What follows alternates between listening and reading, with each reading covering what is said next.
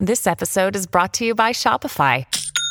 Forget the frustration of picking commerce platforms when you switch your business to Shopify, the global commerce platform that supercharges your selling wherever you sell. With Shopify, you'll harness the same intuitive features, trusted apps, and powerful analytics used by the world's leading brands. Sign up today for your $1 per month trial period at shopify.com slash tech, all lowercase. That's shopify.com slash tech.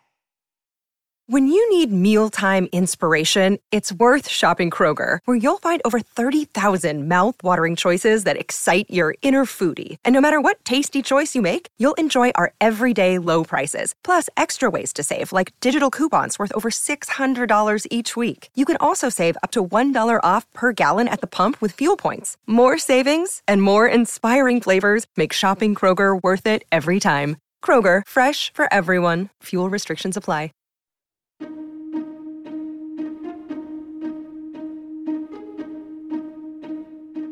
Hello, and welcome to the How To Academy podcast, the bi weekly show from London's home of big thinking. I'm Vas Christodoulou. How did YouTube go from a place to find funny cat videos to a haven for political extremism? Our guest on this episode, Mark Bergen, is an award winning tech journalist at Bloomberg News. His new book, Like, Comment, Subscribe, is the definitive story of how YouTube upended traditional media and changed the world through untamed freedom of speech. He joined Luke Naylor Perrett to tell us more. So let's start with the basics. Your book covers an awful lot, basically, the, the sort of cultural history of, of YouTube. Let's start with Google and YouTube as a workplace. What is it like having studied it for so long? What I get as a layman is is this sort of weird gimmicks, the the puppy parties and the slides and and the wheel desks. Is there a darker side to it? Is that actually accurate? What is it like as a workplace? Google really invented the, what's now sort of commonplace in, in Silicon Valley and our, in our cultural understanding of Silicon Valley of like the coddled workplace, right? The the employees that uh, you take the the Wi-Fi you know, air conditioned buses, shuttle buses down to campus and, and you have all the amenities and you have the massage rooms and kombucha on tap and, uh, and, and effectively like a workplace where you're very much encouraged to stay there as long as possible. Um, and this was like a, especially around the time when, so YouTube joins Google in 2006 and this is sort of, uh, this booming period during with, with Google. It's just gone public. It has more money than God and it has these, these young employees that are, um, I, I think at the time certainly very idealistic about the internet and its possibility, and Google was a sort of um, insurgent force in technology, in in, in culture and media, uh, in corporate America. Uh, and I think, you know, people that generally in, enjoy working there, YouTube was, it's, so it operates in a separate campus from Google. It's a few miles north in, in uh, San, San Bruno, a satellite suburb of, of San Francisco. And they bought this actually like uh, a few weeks um, and moved in like the day before, I believe, or maybe the day of the, the Google acquisition actually, and have, and have been there ever since. Uh, you know, the the one big amenity that the YouTube office is, they have this gigantic uh, slide, and you can go on YouTube and, and watch a bunch of videos of it. They like the, they previously, certainly before the pandemic, used to have YouTubers come in and, and visit the campus. Uh, and this was one of these amenities to try to encourage people at Google to come work for YouTube. Uh, and I think that, uh, you know, a lot has changed, but this was a decade ago. And at the time, YouTube really wasn't a desirable place to work, uh, relative to the rest of, of Google. Um, and some of that was just that it wasn't seen as like a driver of innovation and growth for the company. And some of it, to be totally frank, was like they're just, it didn't have the amenities there for a long time. It didn't have, um, on-site chefs, right? And, uh, it didn't have a lot of these like Google really high end amenities that, that employees wanted to work for. And so I thought that was like a really interesting dynamic in the history. But, but overall, you know, YouTube employees, I think, uh, certainly Google employees until the past few recent years have, I think, lived up to that reputation of being a relatively happy, joyous place to work, unless you're in the throes of the, the political problems. Which, of course, there are many. And actually, on that, let's let's step even further back you call them the YouTube dudes, the, the founders of YouTube. It was something that really shocked me that YouTube started off in its idea phase as a dating platform. And, you know, a decade down the line, Me Too happens, sexism scandals happen at YouTube and Google. I wonder if you could illuminate the YouTube dudes, the founders, and what echoes those foundational years and those foundational people have on the the workplace and on the, the world moving forward. Sure. So YouTube is funded by, by three alums from from PayPal. So Chad Hurley was a designer at PayPal, uh, actually credited with sort of designing the, the, the, initial logo that, that PayPal came up with. And Steve Chen and Jawed Karim were, were engineers there. And they met at, at PayPal. PayPal was this sort of notorious company for um, these like type A overachievers. You know, you have like what's what's uh, now famous in the valley of like the PayPal mafia that went on to start uh, Yelp and SpaceX and LinkedIn. You know, I talked to like people that worked with the with the founders of YouTube. They were certainly well, they were respected and regarded pretty well as like talented uh, designers and engineers, but they weren't really seen as someone people who were going to start uh, a, a, big world changing company. Uh, and so I think it surprised. Um, I know it surprised a lot of a lot of their peers when they came out of the gate. You know, at the time, it was uh, it was this really like scrappy era in, in Silicon Valley and YouTube uh, for the 18 months before it was bought by by Google. Was a pretty tiny company at, the size of 60 people then. Um, I don't know the ratio. I think it's like skewed pretty heavily toward, towards towards men. Uh, you know, the, some of the, the early important their their first lawyer was a woman and and set some of the I think like really drastic, like dramatic changes in some of the, the, the culture and rules around um, content moderation.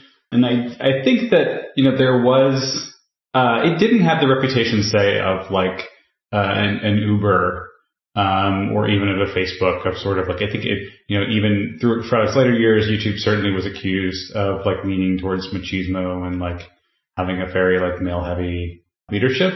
And I think that this is reflected in the sense of not having a lot of empathy or um, understanding of the like the female YouTuber experience uh, which became these like really, and I think some of that is, you know, a really a great example um, is what they call beauty gurus now, like fashion and makeup tutorials on YouTube, which is a gigantic category, really like transformed the industry. For its first few years, it was this kind of mystery for a lot of people at, at Google and YouTube. Uh, and you talk to like early beauty creators, like YouTube didn't know how to categorize them. Uh, it took, I think it was until 2014, which is like nine years into the site's existence, until I really finally woke up and said like, oh my god, we have this like pretty fantastic commercial opportunity sitting on our hands here and in this group of creators that we've kind of we haven't really managed or given them re- resources and, and I think some of that can be certainly attributed to the fact uh, about like the the dynamics of, of the company and its founding in that, that certain time in Silicon Valley. So you threw this this this relationship between creators and the sort of the the, the founders or just the um, the people who run YouTube, and throughout your book, I got the sense that there is an ever so slightly antagonistic relationship between creator and and sort of business. Um, a couple of examples really struck out to me. Firstly, when Casey Neistat, uh, famous YouTuber from New York, wanted to do a sort of post Las Vegas shooting ad drive and promised to give the ad money to charity, YouTube demonetized it because it had reference to a shooting, which seems like a sort of open goal. The other, the other very sort of famous moment is is when someone is told that they need to write the copy, but it should have quote no personality. It should sound like a computer, right? What is YouTube's relationship with creativity, with its creators and its its um its content? Yeah, it's a really complicated question, and and I, I hope the book does the justice to I think a, really important and fascinating story of, of like YouTube was the single most important company in birthing this new creative economy that, you know, that, that they were the first company to pay people online to produce video and really produce content in, in a meaningful way. Now you're seeing social media there's a lot of platforms sort of moving in that same direction, right? So TikTok's basically just copying YouTube model and, and uh, but the short form video, and, and, but they're the first to really pay creators. Instagram's trying, you know, like Roblox, Spotify, Twitch, like all these sort of platforms are moving in this world where social media no longer looks like, oh, it's a feed with, with my friends that I know and went to college with. You know, it's full of like these influencers and creators who I certainly don't know, but may have this kind of personal relationship with. So, and, and that was a profoundly new form of entertainment and media that I don't think, uh, I, I, think YouTube has certainly took a long time to, to recognize that. And part of that was the beginning its early years, like they just didn't see the commercial potential for creators. Like it wasn't um, something where they thought that their their model at the time was we're gonna you know we're Google. Google's the world's biggest digital advertising company. We're gonna like stick ads on these videos. It's gonna be great, but we can't do that on. You mentioned dogs on skateboards, right? Like the early sort of viral videos that that went out. There was two problems with that. One is the, the quality. You know, advertisers are like, why am I running an ad on on this thing that doesn't look anything like primetime TV? And, and the second is sort of the unpredictability, which I think is sort of lost on. I, I found it really interesting in, in reporting the book. You know, the way that television advertising works for a long time is like I'm going to buy ahead a season. You know, in the spring I'm going to buy for the fall schedule. Uh, and YouTube came to advertisers like, look, we have this tremendous audience. We have these all sorts of you know millions of creators pushing videos that we're not paying for, right? It's not like TV, but we have we have cannot predict at all what's going to be a, a viral hit tomorrow, today let alone in the fall. Uh, and so that was a big structural problem where for a long time it was like YouTube just didn't see potential with its, its creators. There was a, a survey that Variety, the, the Hollywood trade publication published in 2014 where it said, you know, YouTubers are just as popular many times, in many cases more popular with, with teens. I think they, they polled teens than A-list celebrities, right? So they had like PewDiePie and Smosh, these big YouTubers teens recognize them more than they recognize Johnny Depp and, and Jennifer Aniston. Maybe Johnny Depp now get, regains some popularity given his recent uh, online virality. But the point is that, that that article went around YouTube and they said, like the people who were there described it to me as this, this epiphany moment, which in hindsight seems kind of silly, like how late they were, but, but oh wow, we have celebrities here on our platform. So yeah, it's fast forward a few years, and you mentioned the Casey Neistat video. It's a really telling snapshot. This was a time when when YouTube was going through 2017 was sort of its its worst year, uh, and, and, that started with some major creator controversies and then a, a sustained advertising boycott over extremist and troublesome, inappropriate videos. And, and so what they end up doing in particular cases like that is they set their filters really strictly, and, and they're like, we don't want any ads to run on anything inappropriate having to do with mass violence, in that case, mass shooting.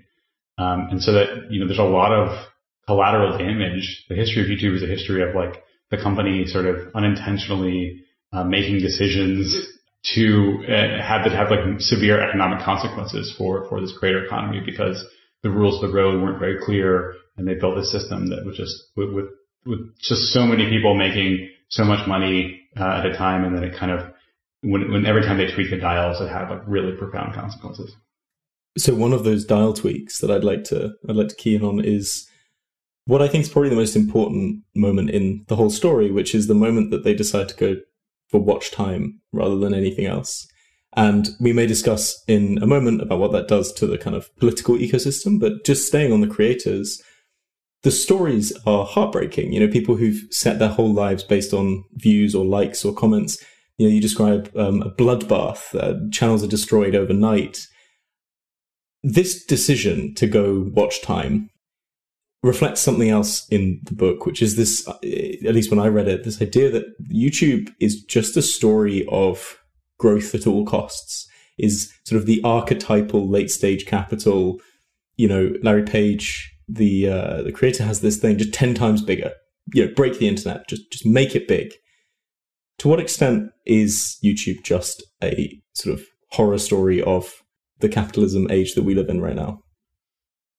So um, that particular watch time transition, I thought uh, was really interesting for a, a couple of reasons. So just to, give the audience context, like this was, you know, initially YouTube's first, their primary metric for like how they're going to rank, algorithmically rank the videos in their search, and you know when you type in uh, into YouTube.com on, on, like on the search box or in the related videos is it, initially it was based on number of clicks, the number of views that you had. So if you clicked on a video, watched it for two seconds, said this is trash, I'm not going to watch anymore. That still counted as if you watched the entirety of the video.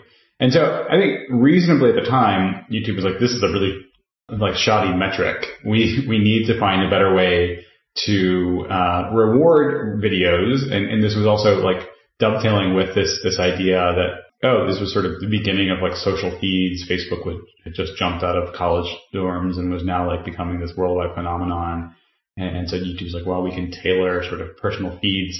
And like servicing like a, a specific feed for you and that'll give you the videos that you as a viewer that you really want.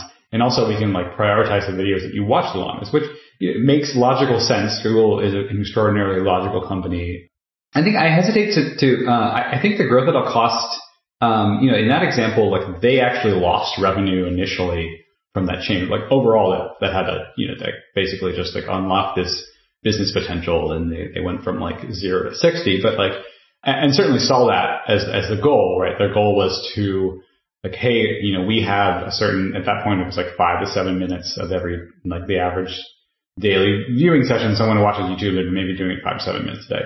You know, TV is four to five hours a day. Like we should be on scale with TV. Like we are just as good as TV, right? Um, so I think that, that for sure, that's the, the 10x mindset that you mentioned that, that Larry Page, the founder of Google had.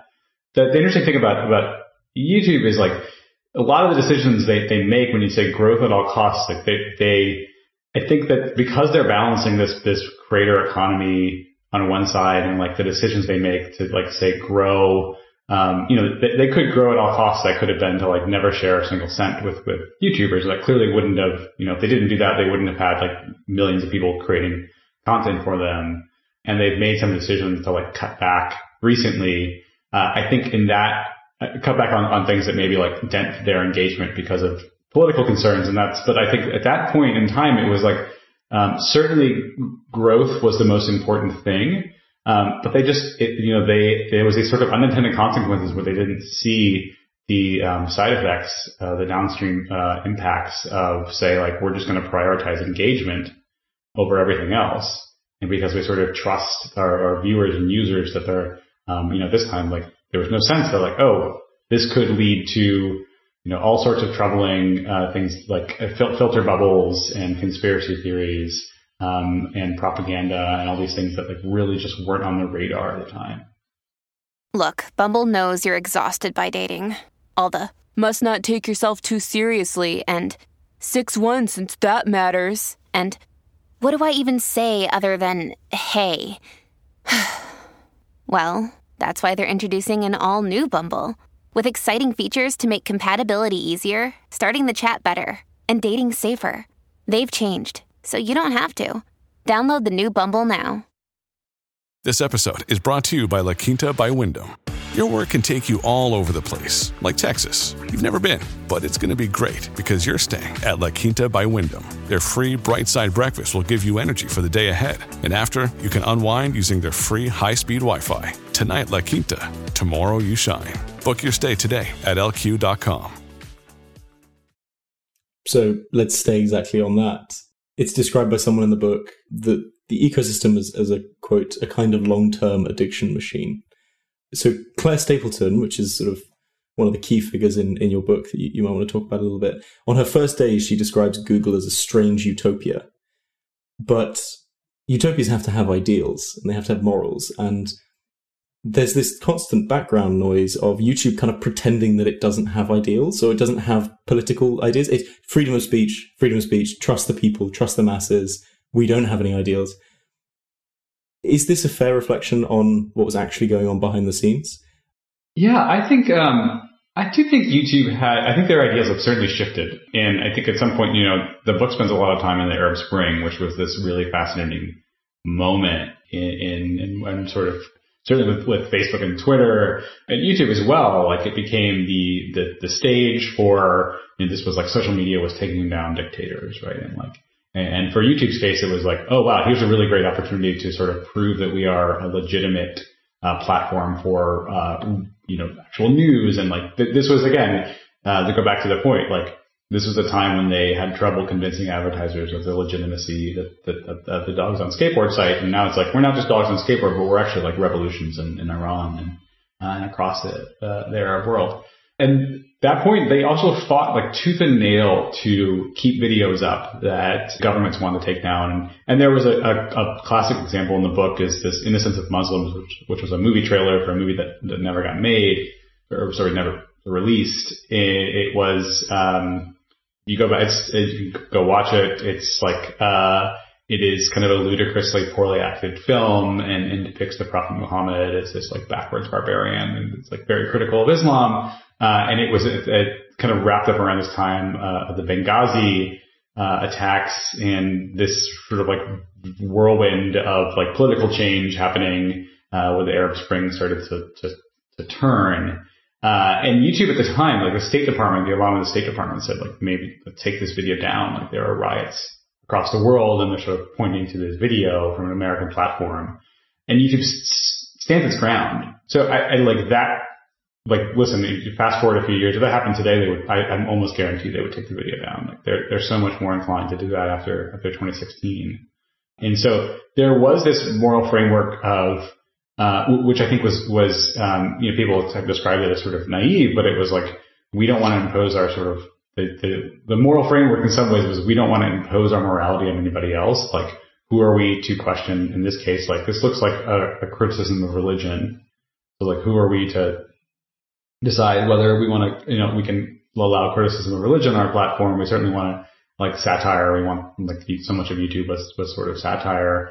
Um, and I think they, at that point, they didn't want to say like, we don't want to, uh, impose this, but both like, we don't want to impose this on, on other countries. And I think there was this, um, this idea that like we are standing up for freedom of speech, which conveniently was we are standing up for like keeping videos and content on the platform. Uh, and at the time, this was like they were being they were fighting off you know copyright lawsuits. They were had from the early like beginnings of YouTube. Um, you know, the Thai government, Turkey, like named the country that wanted to shut it down. Um, so I do think that there was, uh, at least on the like legal policy team, uh, that had grown up in this certain era of the internet where like internet freedoms were always under threat. Does that extend to the entire corporate leadership? You certainly not, and I think that that's changed for a variety of reasons. But I do think that was sort of when, when I like I thought Claire Stapleton's a, a fascinating character. She joins Google in 2007, and and this was like a very different company than than it was when she, when she left uh, in 2019.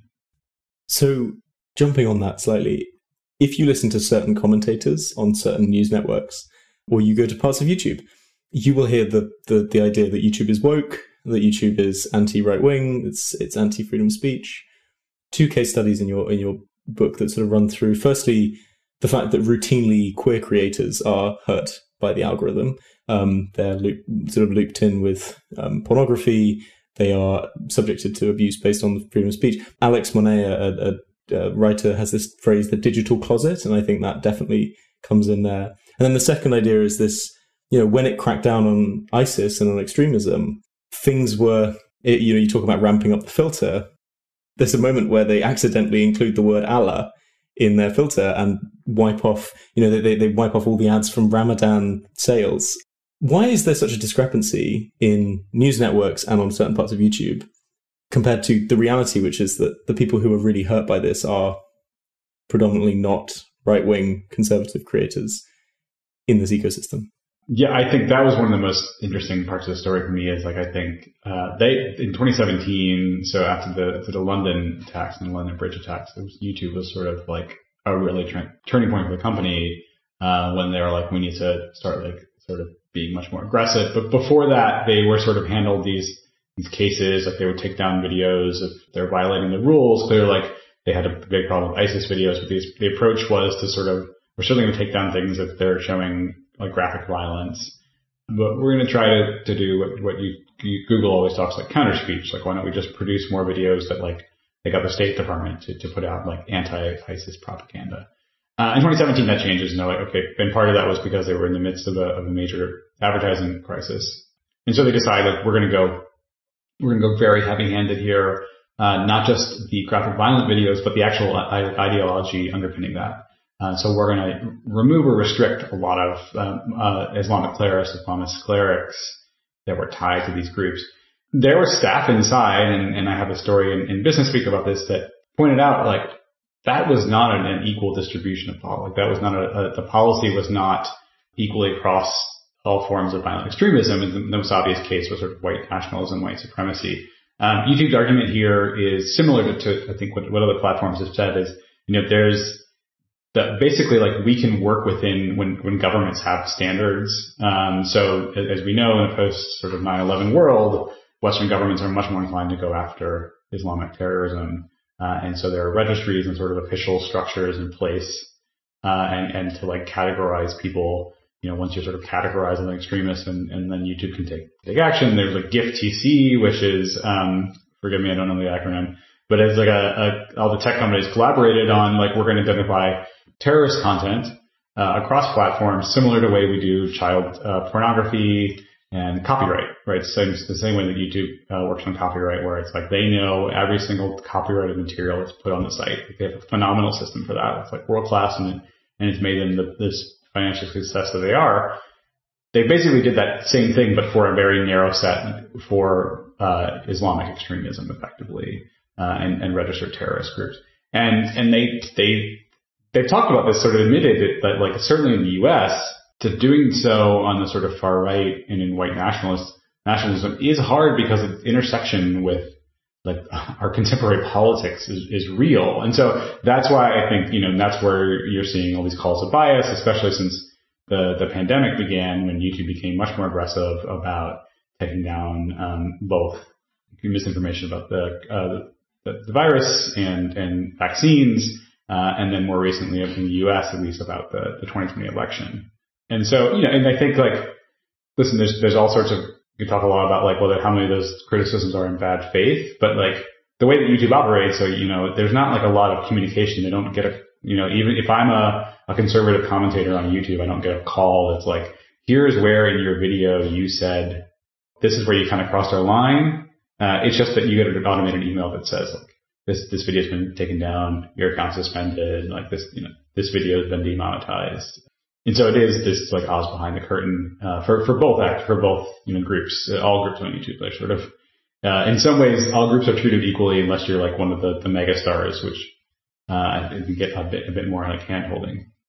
And just to we peek behind the curtain to Oz, and we get my favorite line in the entire book, which is quote.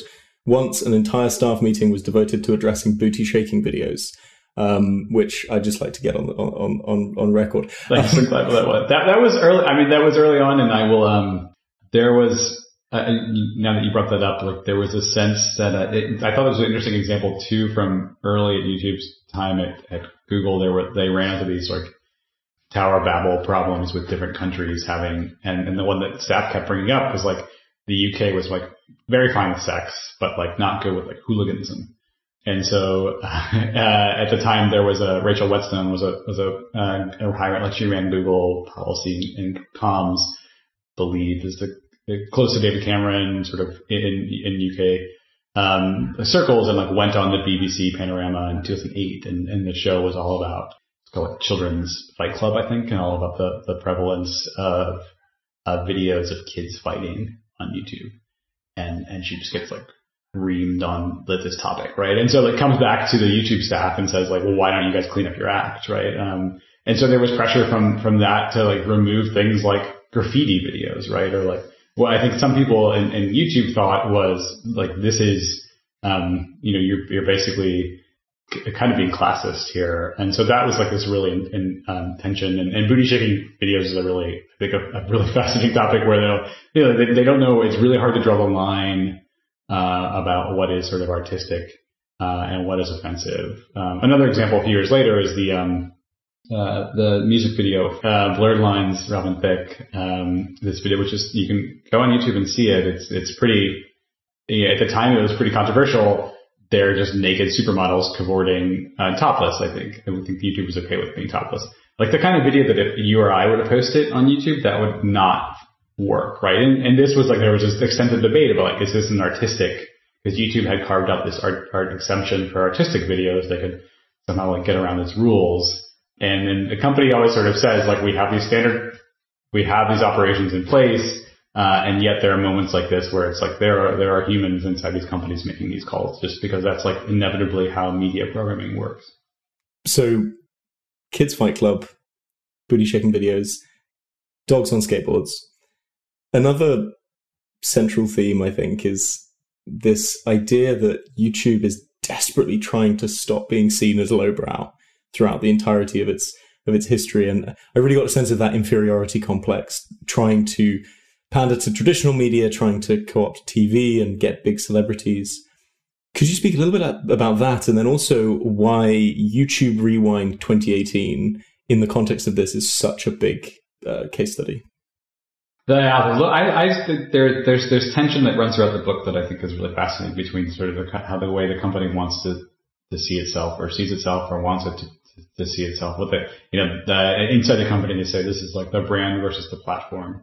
So the brand is sort of this is how YouTube sees itself, and the platform is like this is really what YouTube is, right? Uh, and, and in many ways, like the the sort of gift and, and curse of YouTube is like it is it is so large and so multifaceted that you can't say it's one thing, right? Like Hank, Green is this phenomenal sort of veteran YouTuber, and it's like I think I asked him stupid question or something, but but w- w- how would you describe YouTube? And he's like, that's like asking you how do you describe music, right? It's like you know, it's just such a broad category. So I, I do think that in in that sense, like YouTube has, uh, I, I think a lot of fail opportunities to like there has always been this, this quality programming on there. Like education is a perfect example. Like, um, you know, early on there were there were like Hank Green and, and other uh, YouTubers came on and, and made like entertaining educational programs, and they were actual educators making things for for kids and toddlers, and and and YouTube and Google sort of sees itself as like Google sees YouTube as like the world's biggest learning platform.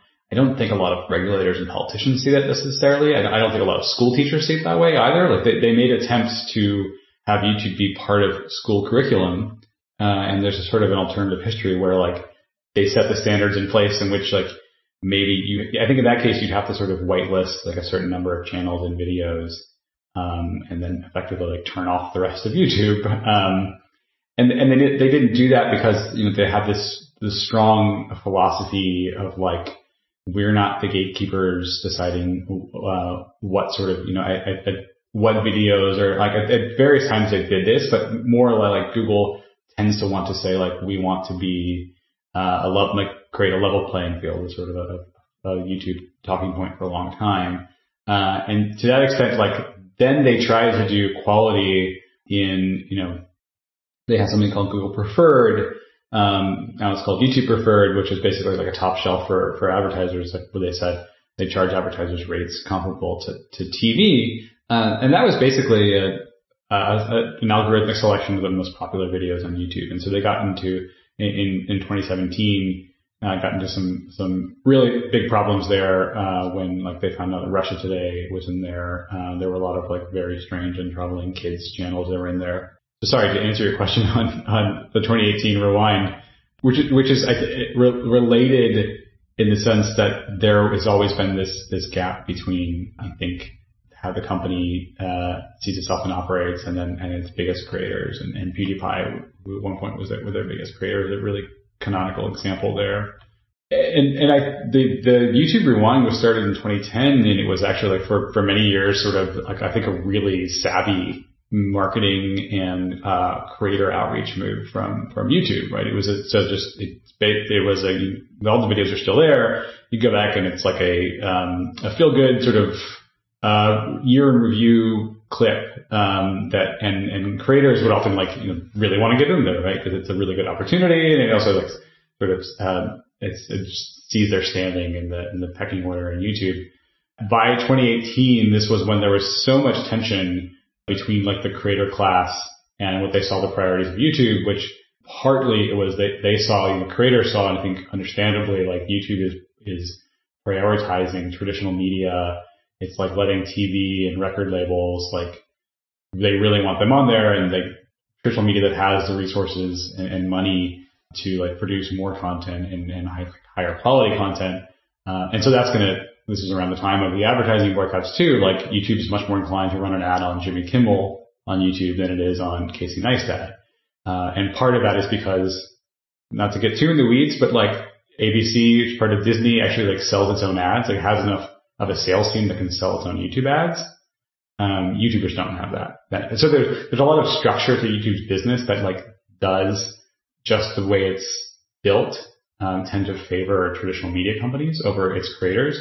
And so 2018, I believe that was the one when they, they had Will Smith, which was sort of like adding insult to injury to like put in a movie star that had no relevance to like the culture of YouTube, which like to be clear, a lot of YouTubers feel this very deeply, and a lot of YouTube fans like feel this affinity, and they feel really insulted when they see someone like Will Smith. Uh, and that was, I believe YouTube has now removed the dislike button uh, the thumbs down button from like the counts you can see, but it, it that I believe that became the most disliked video of all time, uh, beating out uh, Justin Bieber.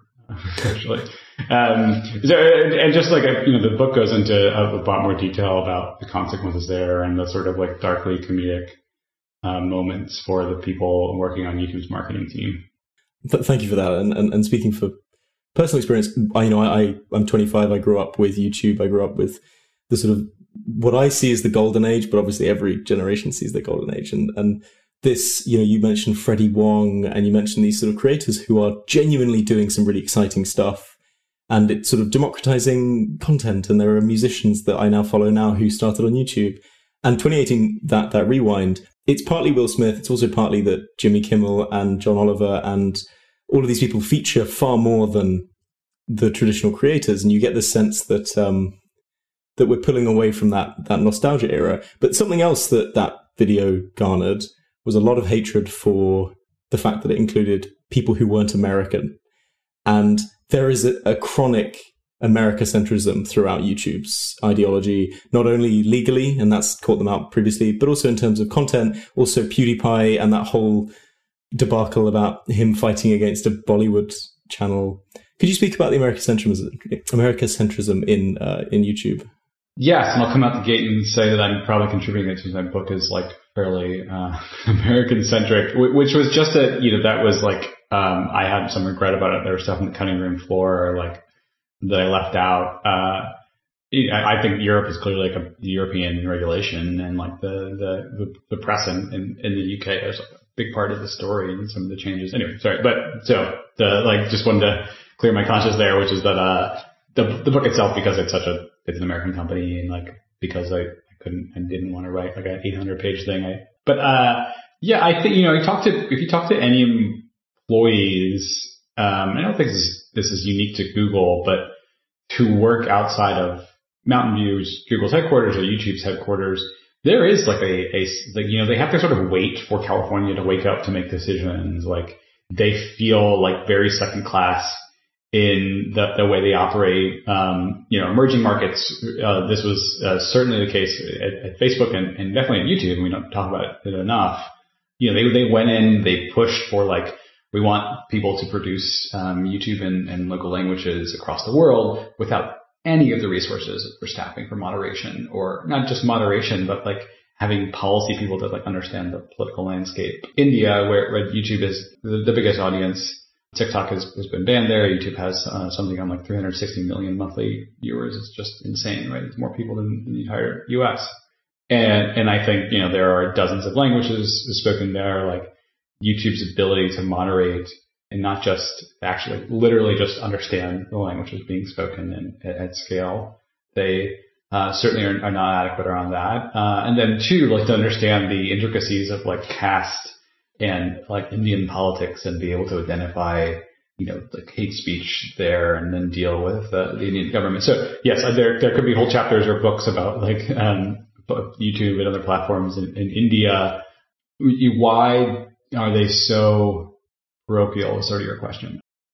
Uh, I don't know. That's a good. I, I, mean, I think Google would push back on that, and certain like their run. Google's run by an Indian-born engineer it had a big, you know, the you mentioned T Series, which was the Bollywood channel that, um, like the huge Bollywood hits on YouTube that that became ascendant um, and like took PewDiePie's crown for most subscribers.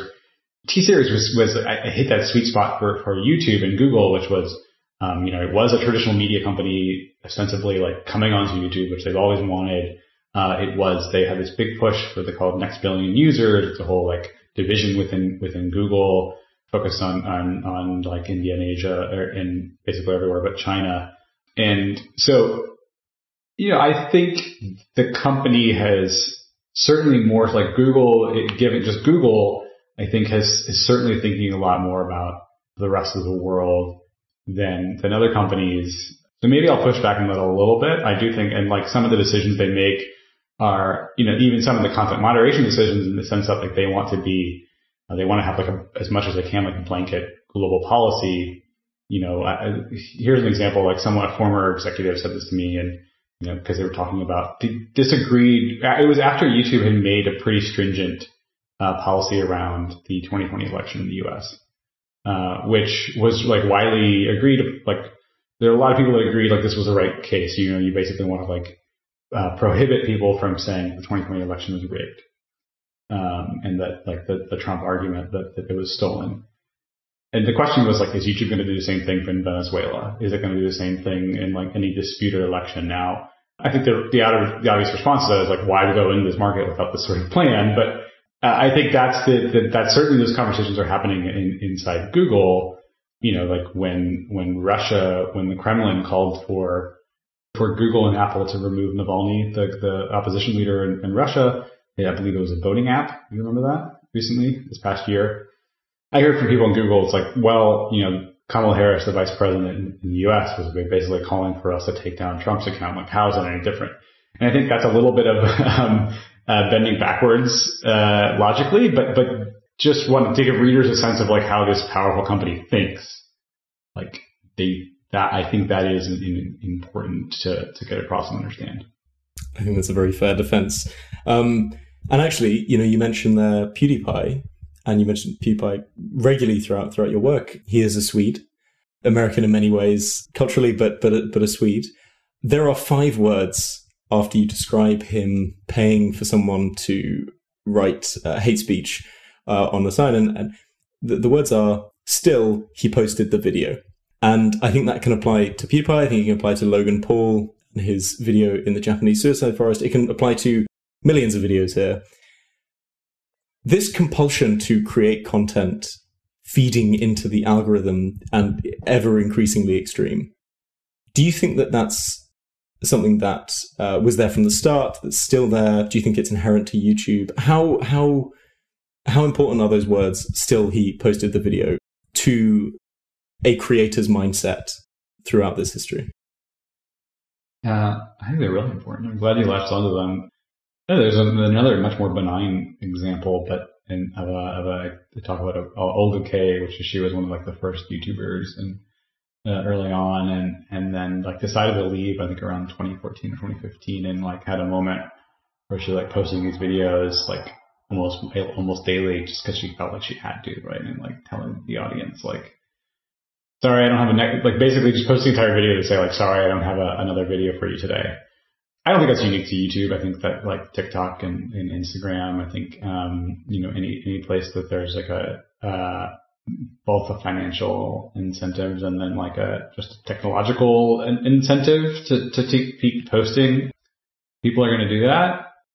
You know, it's like I, I, like I do think that like PewDiePie is a, is a, much more complicated story, but in some degree, like similarly to the like creator burnout, like all creators, major creators, have, a lot of them have addressed this and dealt with this issue. Like it's not, and I think like YouTube talks about it this way, and I think it's really interesting. Like they have the first half of it right, and they don't have a solution for the the second half. The first half is like, oh, like well, we're not like TV. Like TV has you know, TVs and movies, you like shoot for nine months, then you get a break.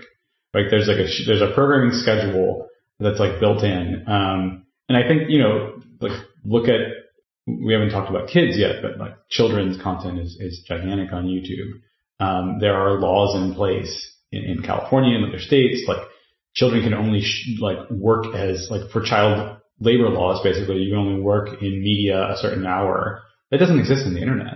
Uh, and there's no, there was no until recently like regulation for, for, um, like YouTube basically operated in this sort of gray zone legally.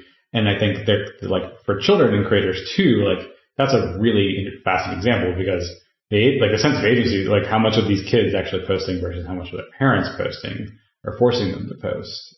And so, sorry, YouTube is well aware that like, oh, burnout is, is partially because like creators feel compelled to do this. Like we're not telling them to do this you know, it's like, well, even though your, your sort of algorithms are, are making it pretty clear that they need to, to post, I mean, and YouTube sort of pushed back on this a few years ago and said like, no, no, no, there's, you know, we have some data that shows if you don't post every day, you still don't lose traffic. I don't, I'm like, as far as I know, they haven't actually like shown that data publicly, which suggests to me that it's not like that strong of a case. Uh, and, and they don't, I don't think they have a solution in, in place. And, you know, a lot of those conversations about creator burnout, that they were having a few years ago have sort of disappeared because now you have this um, new new competition from TikTok, and so YouTube telling creators like, hey, you need to be posting shorts and long form, like and like basically, you know, it's going back to this like you need to be posting here on shorts in addition to your TikToks. So I, I think you know this is the way that the the platform is is structured. Like it doesn't really make sense for them just to solve the burnout problem. Your brain needs support, and new Olly Brainy Chews are a delightful way to take care of your cognitive health. Made with scientifically backed ingredients like Thai ginger, L-theanine, and caffeine, Brainy Chews support healthy brain function and help you find your focus, stay chill, or get energized. Be kind to your mind and get these nootropic chews at olly.com. That's O L L Y.com. These statements have not been evaluated by the Food and Drug Administration. This product is not intended to diagnose, treat, cure, or prevent any disease.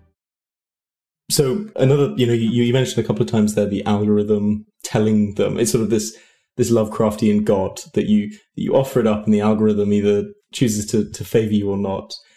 And most of the discourse recently has been about how the algorithm has pushed people towards traditionally, you know, conservative, far right or right sorts of things. There's a brilliant case study you talk about the sort of YouTube skeptics, for which I, when I was a teenager, used to, you know, binge watch and um, and then you, you, mentioned that this is sort of like a 17th century coffee house, but at some point the conversation shifted and suddenly misogyny and homophobia and some really toxic stuff happens. Just going to put it bluntly. Is YouTube's algorithm inherently right wing? Or is that simply the people who go on it, the ecosystem itself? I don't know if, a, if an algorithm can be inherently uh, political in some ways. I think, like, I, I do think that like the algorithm is is you know not this sort of it's just like the book. I, I like that Lovecraftian term you use. Um, you know, I also wanted to demonstrate like that there are people inside the company that often felt like this thing was out of their control, but like they they are writing this, like, like they are they have like they're they're people at YouTube that like have this code and and like this this machine is they have a lot of neural networks and artificial intelligence in it, but it's not like it, it doesn't uh, you know, it's not its own sentient being. So I think, like, I do think, do, I certainly think it's true that, like, the, the company, say, like, was pretty naive about uh, politics for, for, for many years. Um, and then for a variety of reasons, like, didn't act on some of the fringe and, and far right. I think more recently, they certainly have more recently, and part of that was because of, like, they're responding to pressure from their employees, from advertisers, from politics, from, from society, like after the George Floyd killing, like that was really when they like flip the switch and, and turned off a, a, bunch of accounts. And after Christchurch, the Christchurch shooting was another example of this like extremely pivotal, pivotal moment in the company. I do think like Becca Lewis is this researcher at Stanford that's done some phenomenal work and people can, I mentioned in the book and it's like she goes much deeper on this, like the, the, the structure of, of YouTube and sort of influencer and just like the way that it's, it's built to like have these sort of strong audiences uh, is is made for uh, it's just like tailored for uh, what she claimed, uh, are, like arguably correct. Like a lot of institutional money, like think tanks, kind of came in and like created, like put out these these uh, young YouTubers and bloggers that were really appealing to people. There, I do think that part of the issue was that just the way that media works, like a lot of traditional media, like MSNBC, and the sort of like, if you call it the progressive and, and, liberal media, like just ignored YouTube and the internet for a long time. I think that's changing, but I think that was like just right wing media, which is like much better at using the internet and using YouTube. Um, I think those are like the, the two main factors uh, that you have these these sort of networks, like Becca's term, is these sort of influencer like right wing networks in place. Um, there's another interesting research on the great replacement theory, which also operates in this sort of like a network of videos that make very uh, channels and institutions and, and vloggers that make very similar videos about a very similar about a similar theme. Uh, and I think and the Great Replacements are a fascinating example because it's sort of uh, they they're really good at like these channels um, walking up to YouTube's line and not and figuring out ways not to cross it. And I think like there's there's a lot of evidence that you know they don't act because in some ways because they like you know they'll talk about immigration in, in a particular way and driving home this message that like Muslim immigrants uh, in, in the U.S., like Latino immigrants, are like this great threat to to white society or American society. Uh, and for a long time, there's like free reign on, on on YouTube. And and I think there's been a lot of interesting, um, you know, back and forth about sort of the, the, how much of it is the, the rabbit hole effect, um, and driving, driving viewers, uh, to these extremes. I, I think what's equally interesting that I found in the book compelling is like how much the algorithm has the, the other side of the market, which is how much it, it the what what it sort of what incentives it creates for for the creators and people the broadcasters and what kind of uh, video messages. And like well aware you know this was um uh, I think it was like the wrestling WWE uh I don't know who it was, but controversy creates cash, right? And like it's the same reason why the, the drama channels, there are a bunch of like TMZ style drama channels that have done like phenomenal. And then more recently we've seen like the Johnny Depp, Amber Heard, like those things do really well because people uh, like are drawn, like that hits all the right engagement metrics. And I think YouTube has, is still very much struggling with like how to, how to handle that. And I will say as the, as a counterpoint to the, the right wing side of things, a character that features a lot in your book and that I'm a huge fan of, uh, ContraPoints, Natalie Wynn, um, who's just a brilliant creator who creates these sort of feature film length discussions. I mean, there's a there's a quote you say, "It's hard to imagine CBS or Netflix broadcasting a trans woman unpacking Hegel in lingerie and cat eye contacts." So there are you know left wingers and progressive people on the platform doing amazingly interesting and things that wouldn't get you know you wouldn't be able to do elsewhere. Yeah, yeah. I mean, I think I, I, I want to be very clear. Like, I, I, this book is sort of a celebration too of, of YouTube culture and creators, which I think, like, and it's sort of a call for like, pay more attention to them because they're, they're influential and important. Uh, and like the company, like, hey, pay more attention to them because they're this, uh, effectively like a big gig economy that you, you created without, without a lot of like insurance in place. And, and Natalie in ContraPoints is a really interesting example because she makes, I believe, uh, as of a few years ago, but I think it's still the case, like most income from Patreon. Uh, so Patreon is this, just started by a YouTuber that, um, early on like a YouTube musician that like had these viral hits.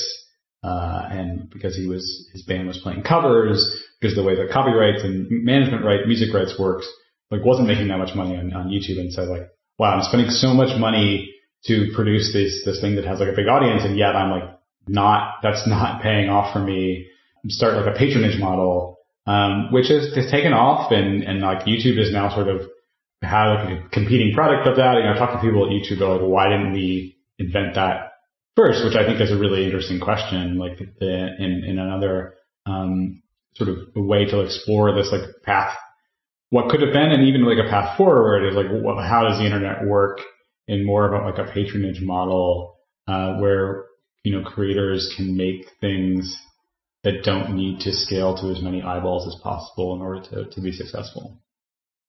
A final question that jumps on that that final um, word that you said that you said creator, and there are these words content, product, creator. This sort of nomenclature that's that's ubiquitous now.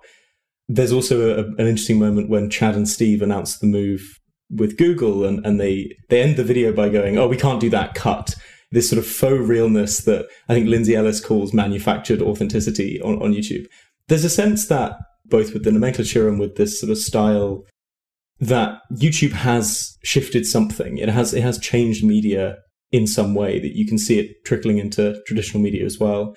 There's moments where you talk about it's close to a collective human memory as a as a big thing, but as a discourse and, and as a, sort of engine for, for creativity. How do you see YouTube changing media, changing arts?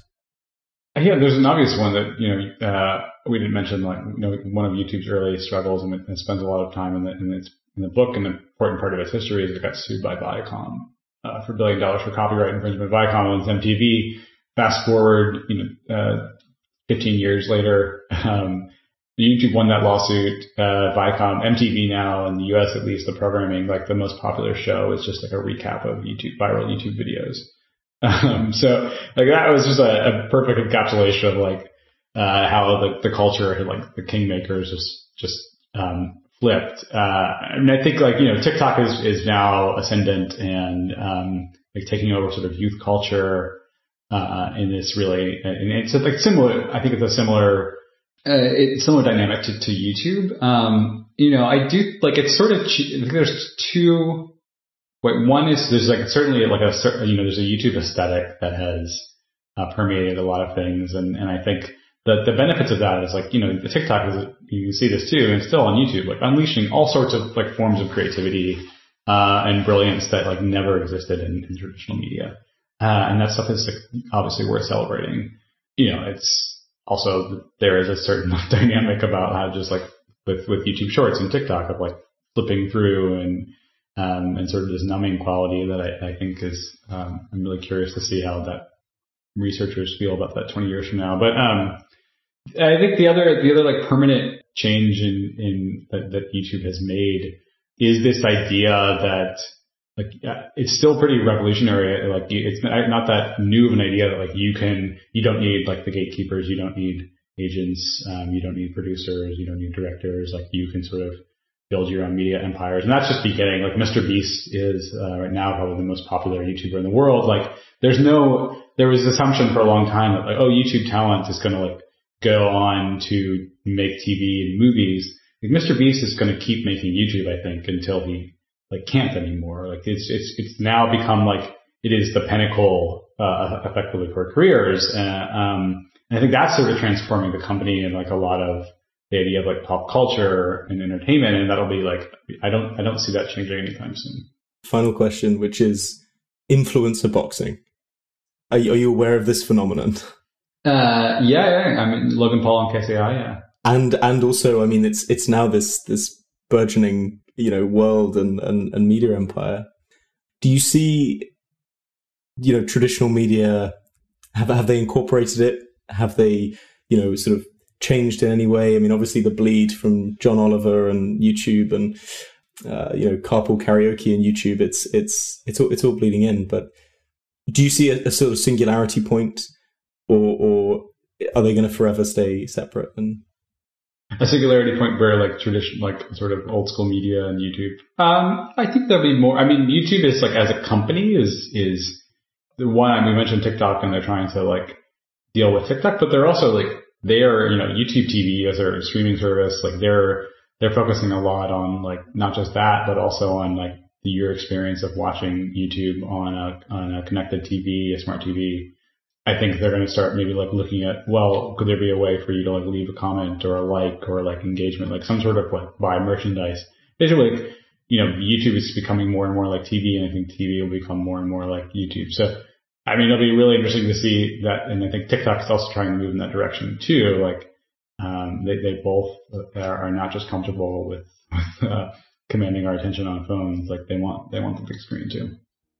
Awesome. Well, listen, thank you so much, Mark, for, for your time. This has been so interesting.